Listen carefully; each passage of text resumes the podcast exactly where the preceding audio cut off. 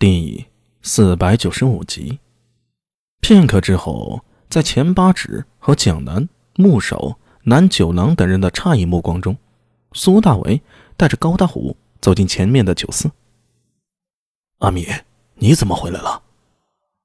钱八指站起来，看了一眼跟着苏大伟的高大虎。哎，先不说这些，八爷，你还记得早上跟我说的事儿吗？苏大伟。快步走到钱八指面前，呃，何事啊？钱八指表情有些懵，一时想不起来了。早上你跟我说遇到高大虎了，高大虎让你带话，有事找我。呃，没有啊。钱八指一脸惊讶：“阿米，我没有替高大虎带过话呀。”苏大为愣在了当场，此时的心情。感觉是日了狗。原本想着通过钱八指来证明高大虎确实找过自己，但是现在钱八指也否认了，这只能说明一个问题啊：出错的人是自己。难道自己真的是看错了，还是幻觉、记忆偏差？苏大为觉得脑子很乱，在他身边的钱八指、南九郎还有高大虎等人，均的面面相觑。不知道苏大为发生什么事儿了。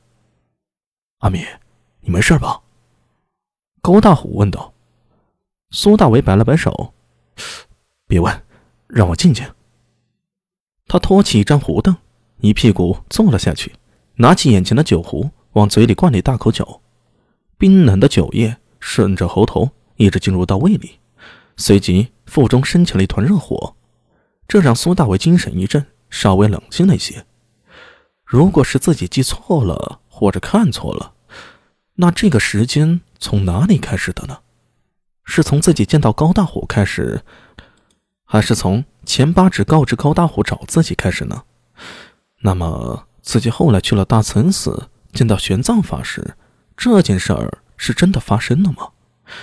该不会是自己记错了吧？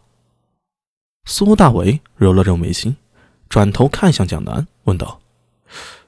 你上午有见过我吗？呃呃，苏苏帅，这你这是怎么回事啊？蒋楠一脸懵逼。上午在越王府前的果子铺，你不是找过我吗？还让我继续注意武慎吗？啊，没事儿，我就求证一下。苏大为摇了摇头，心中暗想：看来，如果记忆出了问题，就发生在早上见钱八指。或者高大虎这一段，后来去了越王府见蒋南，这些记忆没问题啊。他竟然想到，自己好端端的，为什么记忆会出现问题呢？是产生幻觉，还是中了邪术呢？但是不应该呀，自己身为艺人，有什么人可以悄然接近自己，却不被自己发觉，还能向自己施术？越想越头疼，这件事儿啊，必须找人求证一下。本来安文生要在的话，问安文生或者袁守诚都可以。可惜这二人目前不在长安，或许该抽个时间去一趟李克师那儿。上次结束杨希荣的案子后，苏大为只去过一次，结果没说几句，李克师就追问苏大为生意的事何时开始，弄得苏大为好不尴尬。金鱼油没运回长安，苏大为也没办法凭空变出生意来。苏帅。你看，这时南九郎的声音吸引了苏大伟的注意力。